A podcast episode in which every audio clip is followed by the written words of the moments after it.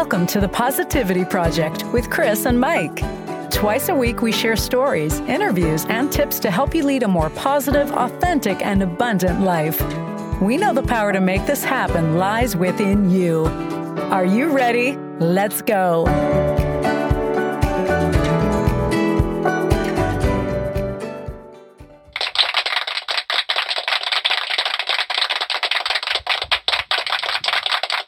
All right, all right. This is season three, episode 209 of the Positivity Project with Kris and Mike. If you're a first time listener, welcome. If you're joining us again, thank you. Hi. This is our midweek. Yes. So, our challenge for this week was for you guys to document the, um, you know, the joy and, and Christmas and the holidays and, you know, Hanukkah, however you, you know, however you, and- however you, um, New Year's Eve, Yep. whatever it is. Because New Year's Eve is only two days away from this is true. today. So, but yeah, to document however you guys are, you know, whatever joy is coming into your life over the holiday season, and and so you can go back and live it again, feel it again later on. You know, it could Yep. be write a little bit in a journal about how, um, you know, you how you proceeded through the Christmas holidays or your, Mhm. you know, whatever holidays you're celebrating.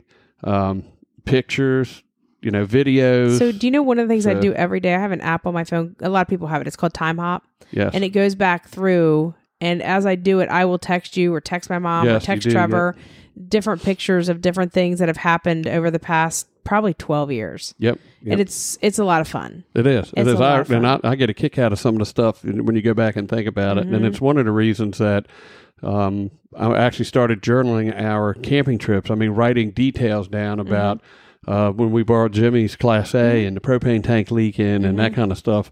And then we'll go back later on and read that. I think would be, you know, That's would be would be really cool. So uh, Robert was out of town for And we're in Florida. So I got the joke from him actually a little bit ahead of time. Okay.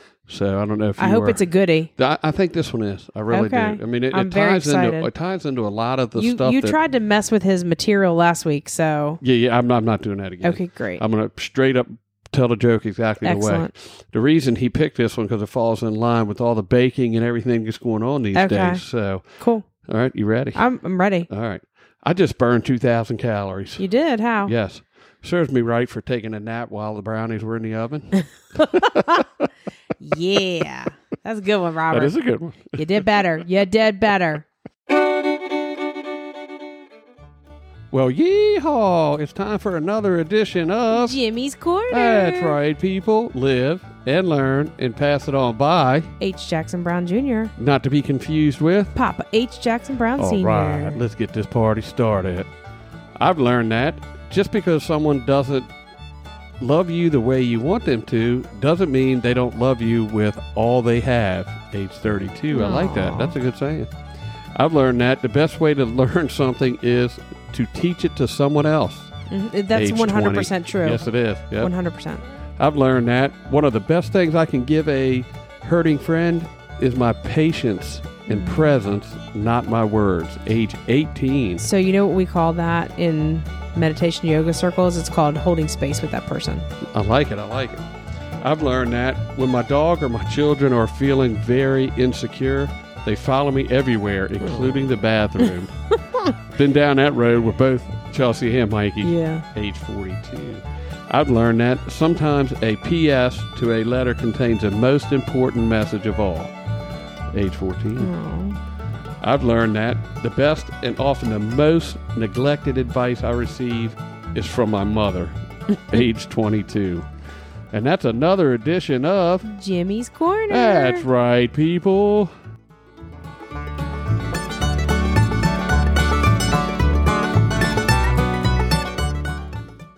So again, we're coming to you from Florida, sunny Florida. Florida. 82 degrees today on the day that we're recording. Yep.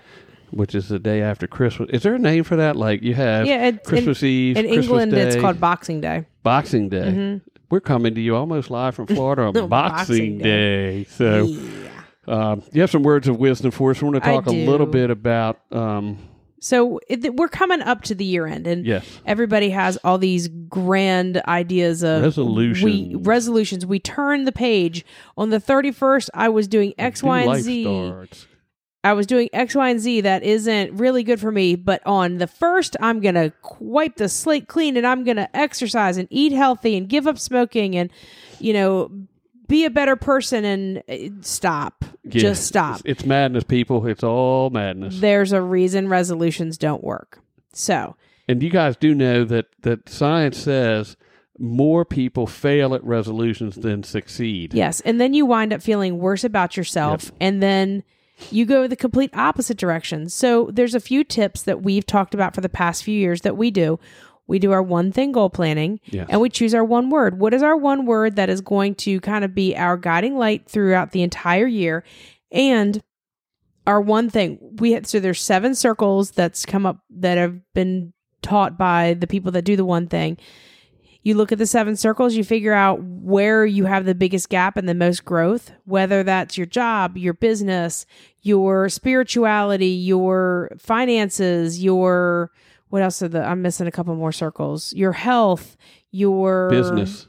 business, your business and job are two totally They are two different, different. things. Yes. So you kind of pick that and then you figure out what do I need to do each day, each week in order. So if it's your health, that was my one thing for this past year. And we did start to reclaim our health. Of course, this week we're not 100% on plan. We are probably 50 50 on plan. And But that's okay. that's It's okay. long-term It's one week. You know. It's all good. It is a long term thing. It's just wonky when we travel. And it's, you know, there's certain places that I like to eat when we come down to Florida. And Yeah, we only I- get a shot, you know, once Right. a year to come down and ha- and eat at those places. So and we have made a, an effort, a really strong effort, a really strong push for a for part of this year to work on our health. So that was our one thing. So stop with the resolutions. Stop thinking you're going to completely change yourself from December 31st to January 1st. It's probably not going to happen. Instead, focus maybe on one thing. And honestly, do one word. I honestly suggest to you guys read the book one word and read the one thing. Yep, and and it is. It's it's when you when she says live the one word, you know, the word that you picked, like mindfulness was mine last year, and we did a really good job at doing it. Um, but it, it was something that you practice. It's like practicing meditation. You don't wake up and do it hundred percent.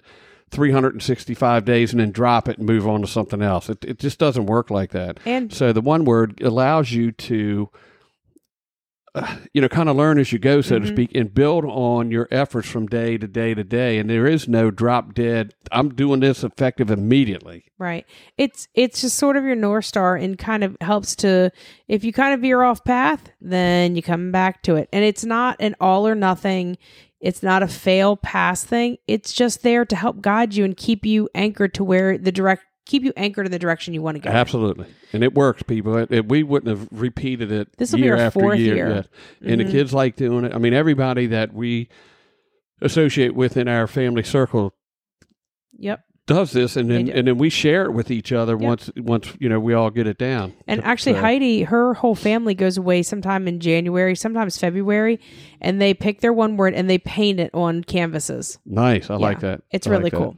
So, anyway, so I hope you guys do have a fantastic New Year's Eve. If you're doing anything fun, hope you have a great New Year's Day. And let we us will, know about it. We will. We will be traveling both days, which is perfect for us. It's fantastic. It's what we love to do. And um, we'll chat with you again on Monday. And happy 2022, everybody. Here we go, 2022. I can't believe I'm saying that. That's very weird. But so we'll talk to you again on Monday. Make sure you are in the Facebook group. Yep. Um, the Positivity Project with Kris and Mike. Add your friends. Hit that subscribe button. Give us So- a five star rating. Yep. We never want you to miss an episode. Yep. And we'll chat with you Monday. Until then, be kind, be well, and Until next time, choose positivity, my friends.